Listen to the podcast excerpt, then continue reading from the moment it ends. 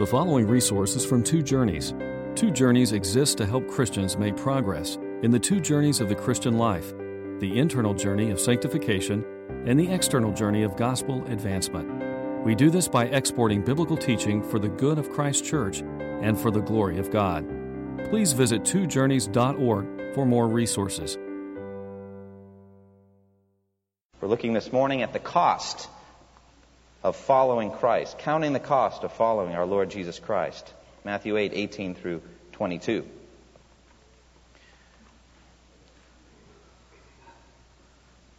Almost 200 years ago, 199 years, and pretty soon it'll be the bicentennial, April 30th, 1803, representatives of the United States of America met with Napoleon Bonaparte and bought a chunk of land from him, the Louisiana Purchase. 828,000 square miles for $27 million, which is less than a signing bonus of some NBA athletes these days. It worked out to just less than three cents an acre. An incredible, an incredible bargain when you stop and think about it. I mean, think of all the states that were made up of the Louisiana Purchase Louisiana, Missouri, Arkansas, Iowa, North and South Dakota, Nebraska, and Oklahoma find their borders completely within that chunk of land. Parts of Kansas, Colorado, Wyoming, Montana, and Minnesota as well. Now, at the time that the purchase was made, the $27 million represented a huge chunk of the Federal Reserve. but it was worth it. And I think in the same way of following Christ, Jesus comes to us and offers us every spiritual blessing in the heavenly realms. He offers us full pardon of all of our sins, past, present, and future, through His blood. He offers us fellowship with believers from all ages into all eternity. He offers us His own righteousness to cover us on Judgment Day. He offers us eternal life. Does He ask nothing of us? No, He does not ask nothing of us. For just as He offers everything to us, He also asks everything from us. And I think we're losing sight of that more and more as we go on in American evangelicalism.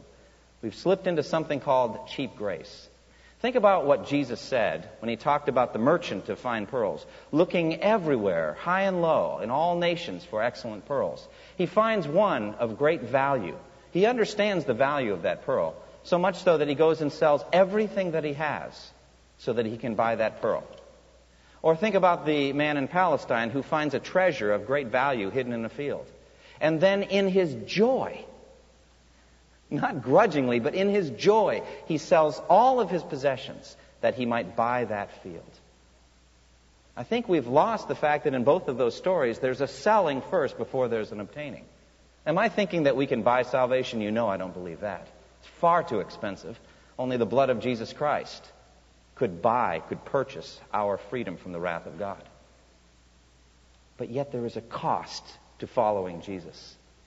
And it is not cheap grace. Dietrich Bonhoeffer spoke of cheap grace. Dietrich Bonhoeffer was a, a brother in Christ who lived in Nazi Germany during World War II.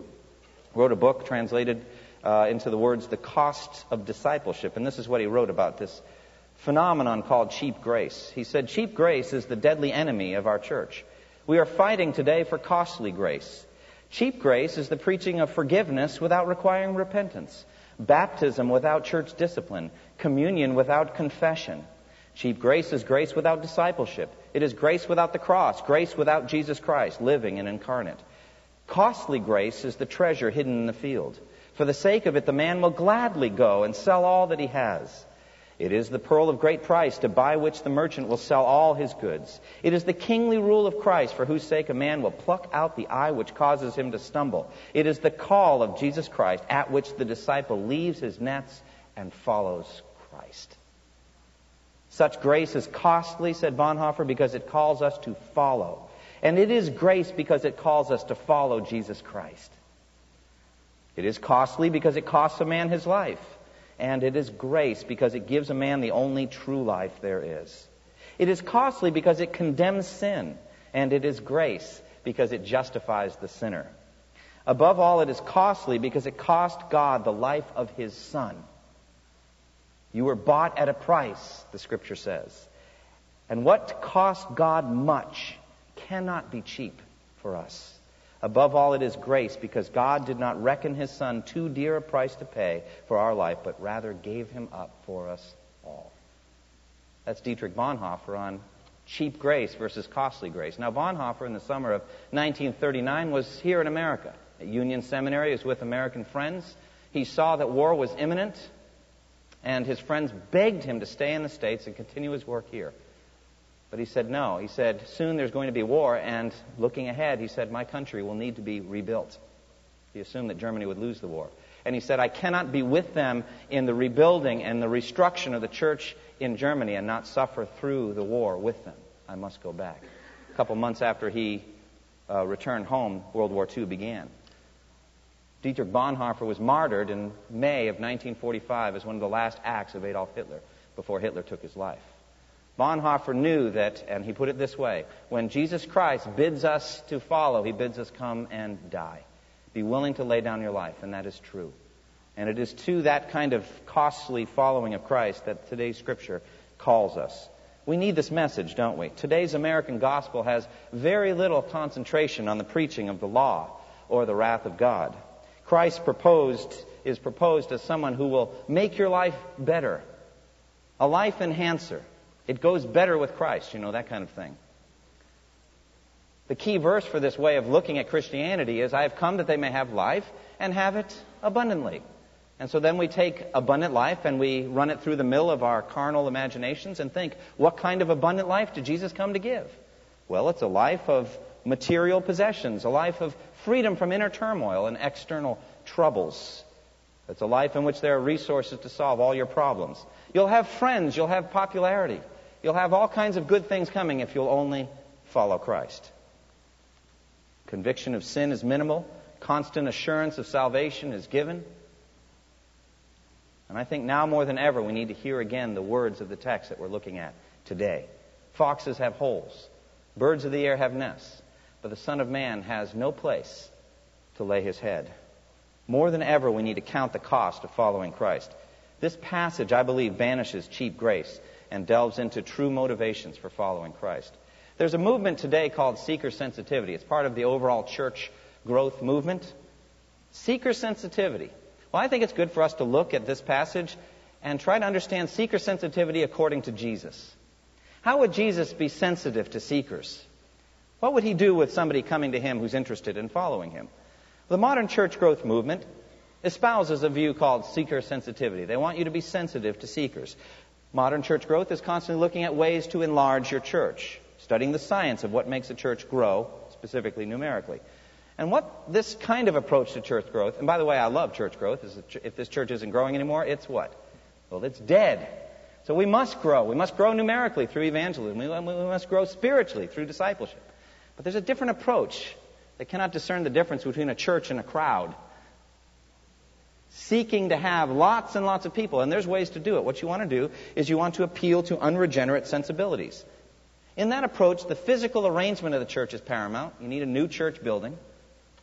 I'm not advocating this now. I want you to understand we're talking about something I'm not advocating. We need a new church building, state of the art physical arrangements. Physical comfort is the constant goal. Pleasure, earthly pleasure, the organizing theme. There's going to be visual pleasure with that attractive sanctuary. The more striking, the better. There's going to be auditory pleasure, music that attracts and appeals to the ear. There's nothing wrong with that, but this is the focus. Relational pleasure. There's pleasure. There's going to be friendly, happy people welcoming you and ushering you to your place. No problems inside here, no difficulties, only pleasure. There's going to be heart pleasure. Messages that are relevant and that minister to your heart. You walk away feeling good every time. Well, that's the approach. That's the formula for church growth. We're going to be sensitive to seekers. Now, what does it mean in this approach to be sensitive to seekers? Well, first of all, let's take the second one. What is a seeker? Well, it's somebody who shows interest in spiritual things, right? Somebody who might come to Christ and say, I'll follow you wherever you go. Somebody like that. Somebody interested in spiritual things. That's a seeker. But the scripture testifies concerning this category of people that no one naturally seeks God. Think of what it says again in Romans chapter 3, verse 10 through 12. As it is written, there is no one righteous, no, not one. There is no one who understands, listen to the next part, no one who seeks God. No one. naturally seeks God. The Bible says all have turned away. So if someone is genuinely seeking Christ, guess what? According to John 6, it is the Father who is drawing them. No one can come to me, said Jesus, unless the Father who sent me draws him, and I will raise him up at the last day. So a true seeker is somebody that the Father is drawing into full commitment to Christ, right? Somebody who is interested in following Christ the way he really desires to be followed. Well, that's what a seeker is. What does it mean to be sensitive to the seeker? How can we be sensitive? Well, the church growth approach, seeker sensitivity, says we must filter out anything that would cause them to turn away from Christ. You see what I'm saying? We're going to filter out any difficulties. We're going to filter out anything offensive or troubling, especially filter out any mention of sin or conviction or wrath or judgment or hell. These things are not popular. And so we're going to try to filter them out. We'll get to them by and by. We are, after all, an evangelical church. We'll get to them by and by, but at the first blush, we're not going to talk much about them. We want them to be comfortable. We want them to come in. We want to meet them where they're at, is the expression. And so we're going to be sensitive to them. We're also going to filter out any offensive aspects of the gospel message the cross, the blood, the thorns, the stripes of Christ, and also the narrow gates and the commitment that it's going to be to follow Jesus Christ. We're going to filter those things out. We'll get to those on the Wednesday night discipleship meetings. Those are for the advanced seekers, you see. Is this Jesus' approach to a seeker? Not at all. What is seeker sensitivity according to Christ? Well, Jesus was constantly going for the heart. He was zeroed in on the heart. What is going on in here? He understands the genuine needs of each person. Think about a parallel account, the rich young ruler, right? There's a seeker. He comes and he says, Lord, what good thing must I do to get eternal life? And Jesus, after some discussion, says, One thing you lack sell all your possessions and give to the poor, and you will have treasure in heaven. And then come, follow me. Well, I can see at this moment a church growth consultant coming alongside Jesus as the rich young ruler walks away because he had many possessions and saying, Jesus, you know, you've got a great message. And people are really warming to it. You're doing well. But that, that was a mistake right there. What happened there was a mistake. Here's a guy who's rich, first of all, okay? Okay? He's young. He's got years ahead of him. He's a ruler. He's in a position of authority. And you turned him away. Now, we like what you're doing, but I might appro- uh, try a different approach. Jesus' brothers tried to do that in John chapter 7, where they're giving him PR advice. You know, no one seeking to be a religious leader behaves the way you do. Could it be that Jesus was not seeking to be what they wanted? Could it be that his ways are higher than our ways and his thoughts higher than our thoughts? And could it be that the idolatrous rich young ruler really did need to sell his possessions in order to follow Christ? And so we have in our text today two seekers coming to Jesus. How does he deal with them?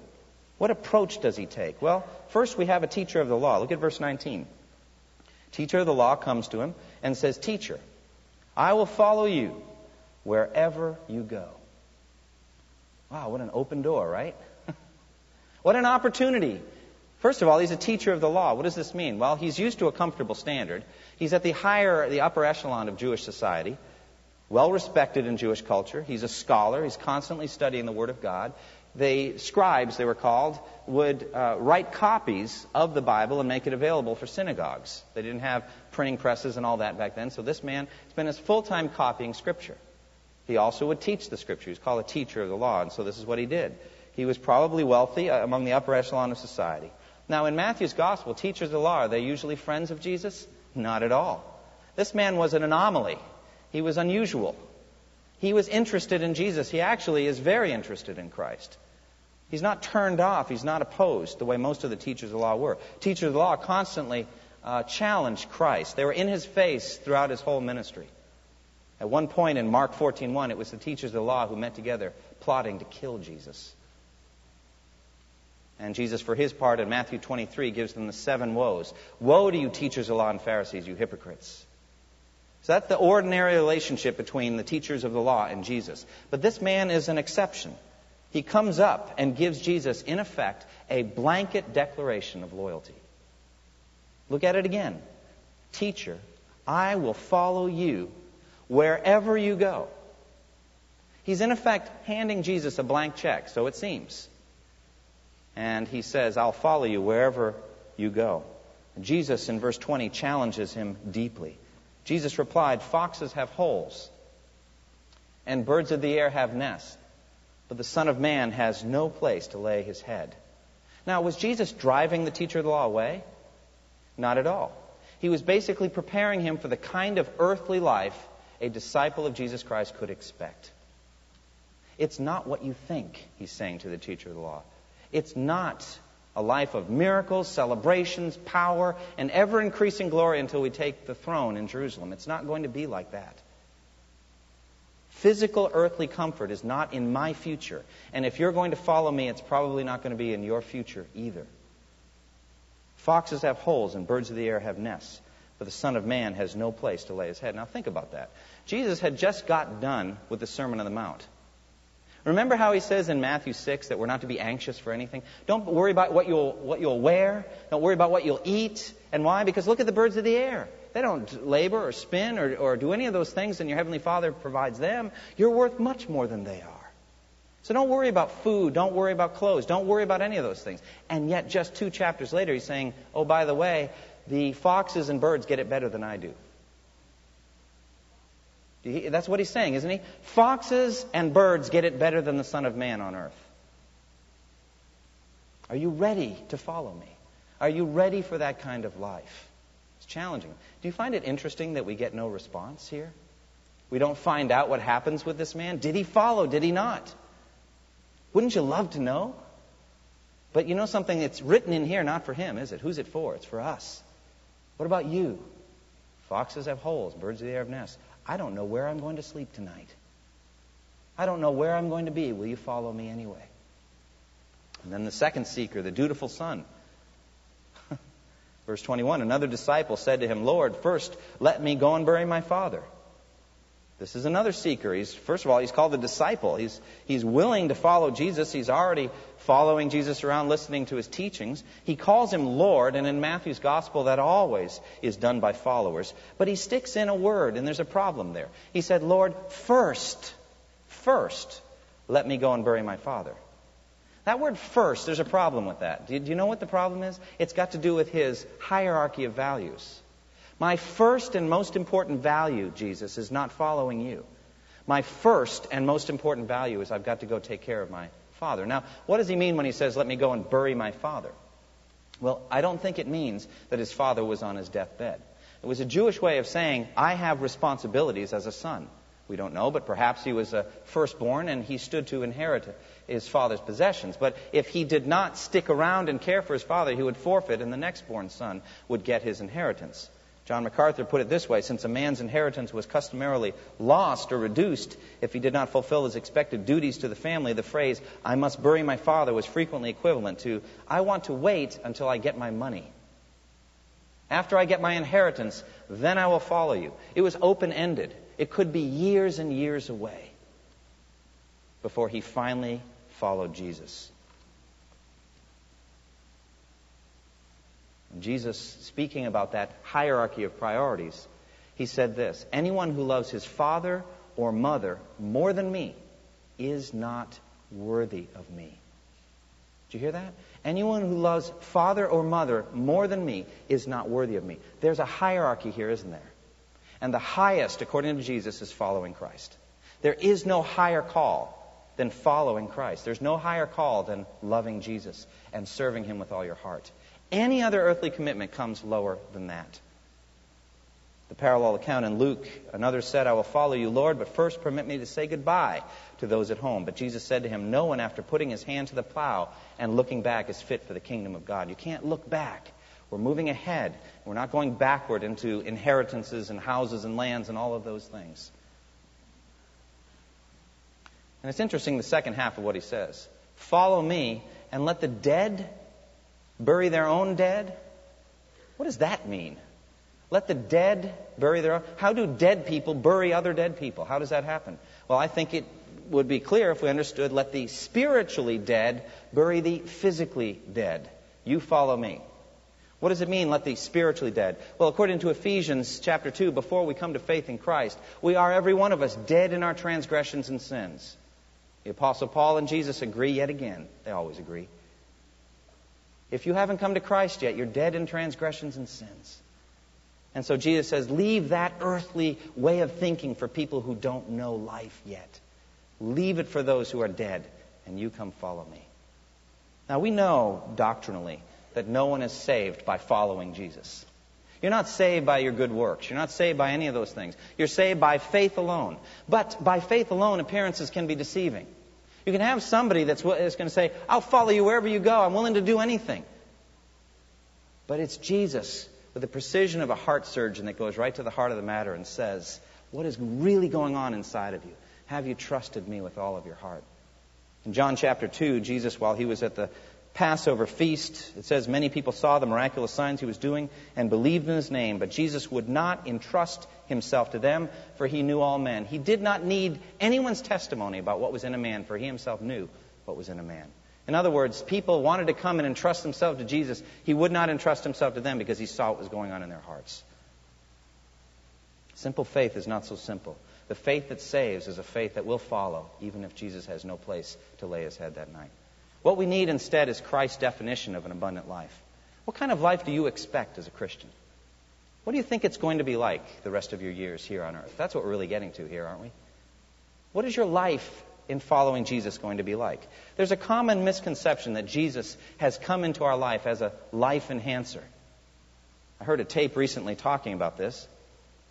And there's an analogy concerning Christ as life enhancer. Suppose you're on an airplane, right? And somebody comes, uh, the, the stewardess comes and offers you uh, a parachute and says, I want you to put this parachute on. It's going to improve your flight. It's going to make every part of your flight more pleasurable and more enjoyable. Put the parachute on, and you'll find that eating the in flight meal and watching the in flight movie and reading the in flight magazine will all go much better with this parachute. Go ahead and put it on. So, sounds good. I want my flight enhanced. I will put this parachute on. And so you put the parachute on, but you know those seats are pretty small anyway. All right? And the enclosure just got a little tougher. You're now leaning forward. The parachute's pushing you forward. It's an eight hour flight, and you're going to make it with a parachute on your back. Then they bring you the meal, and you, you know you, the tray is jammed into your chest, and you're having a hard time eating it anyway. And then all of a sudden you notice no one else has a parachute on. Okay, you're the only one. And they're all kind of looking at you like, what's that for? Well, she told me my flight would be enhanced. And they start to titter and laugh and make jokes about you and criticize you, or family members think you're insane. And none of them have a parachute on either. And so eventually, what are you going to do to that parachute? It's not really enhancing your flight very much, is it? You're going to pitch it. Going to get rid of it. Suppose instead a stewardess comes and says, Here, I have a parachute for you. If you don't put it on, you're going to die because we have four engines on fire right now, and one of the wings is about to break off, and within probably 10 minutes, you're going to be hurtling through space. Put the parachute on if you want to live. Will you put that parachute on? Oh, you better believe it. Well, now all of a sudden, the discomfort of leaning forward in the seat is nothing to you. The in flight meal doesn't look very appetizing anyway. You're only thinking about one thing, and that is surviving what's about to come. I think if we preach the gospel with the law, and you understand that judgment day is coming, and wrath is coming, and you have to give an account for every careless word you've spoken, and you cannot survive unless your righteousness surpasses that of the Pharisees and teachers of the law, you will by no means enter heaven. And Jesus comes and says, I will give you my righteousness. I will take all of your sins off of you Follow me, and I will lead you to heaven. But along the way, you're going to have trouble and difficulty and struggle and strife. But in the end, you will have full rewards by grace, and you will not die in the lake of fire, but you'll be with me forever. Will you take that parachute off? Or will you put up with whatever comes your way? We need a new definition, I think, therefore, of abundant life. It is not Jesus life enhancer. What is abundant life according to Jesus? Well, it's I don't have a place to stay tonight, but it doesn't matter because I'm going to be in the center of my Father's will. Everything I do will be according to His way. And when I've finished, I will have brought Him glory on earth by finishing all the work He gave me to do. And there will be eternal fruit as a result. I don't know where I'm going to stay tonight, but I know that I'm going to be in the center of my Father's will. My food, said Jesus, is to do the will of him who sent me and finish my work. Knowing God is, is abundant life. Now, this is eternal life, that they may know you, the only true God, and Jesus Christ, whom you have sent. Now, that is sweet, and that is abundant. And in the middle of trials, just like Paul and Silas, you can be singing in prison. You can be praising him. And why? Because this is exactly what you knew was coming. What application can we take from this? Well, we have to count the cost of following Jesus.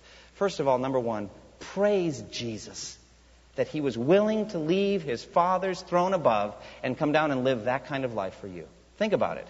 Look at all he left behind. He left his Father's throne above, so free, so infinite his grace, emptied himself of all but love, and bled for Adam's helpless race. That's what Jesus did. He was willing to leave the throne and say, I've got no place to stay tonight. I'm going to be homeless. I'm going to walk through somebody's wheat field. I'm going to pluck heads of grain, roll them in my hand.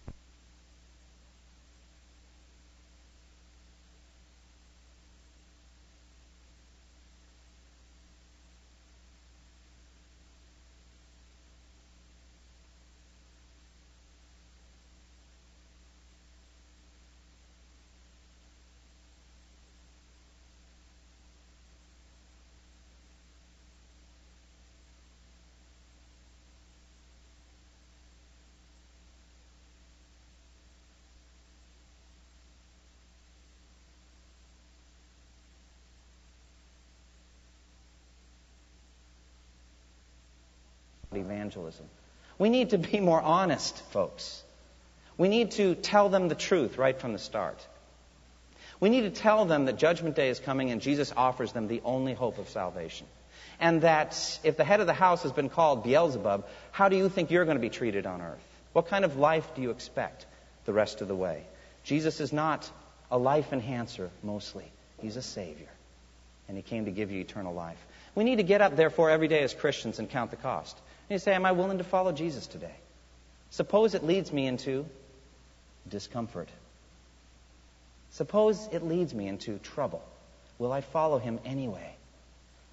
Am I willing to follow him no matter what? We need to understand luxury and necessity differently. Have you ever thought about Jesus' last will and testament? Think about it. What was on his will? To my mother I bequeath you remember what, what, he, what did he carry with him up the cross? Well, he had his clothes, right? No money, everything else gone. He had his clothes. And what happened to them? Well, they got gambled away to fulfill prophecy. He had nothing left. He gave it all. It was all gone, his last will and testament. I have nothing earthly to give. What about Paul? Paul's inventory of what was truly necessary. 1 Timothy chapter 6, he said, if we have food and clothing, we'll be content with that. But Americans have expectations of earthly comfort, don't we? We have expectations that it must be comfortable, it must be pleasurable, there must be plenty, or else I will not follow Jesus. Well, wealth is not evil, is it? Not at all. But there are certain ways that we are called to live. 1 Timothy 6, verse 17 and 18 command those who are rich in this present world not to be arrogant, nor to put their hope in wealth, which is so uncertain, but to put their hope in God who richly provides us with everything for our enjoyment. Command them to do good, to be rich in good deeds, and to be generous and willing to share. How then shall we live? Well, like the Apostle Paul, who's learned the secret of being content in any and every situation, well fed or hungry, living in plenty or in want, I can do everything through Christ who gives me strength. Jesus knew how to feast, and he knew how to go through 40 days in the desert with nothing to eat. He could do all those things through the will of his heavenly Father. So, what's a good diagnostic for your expectations? Well, how about this? Have you complained at all this past week? Oh, come on, tell me.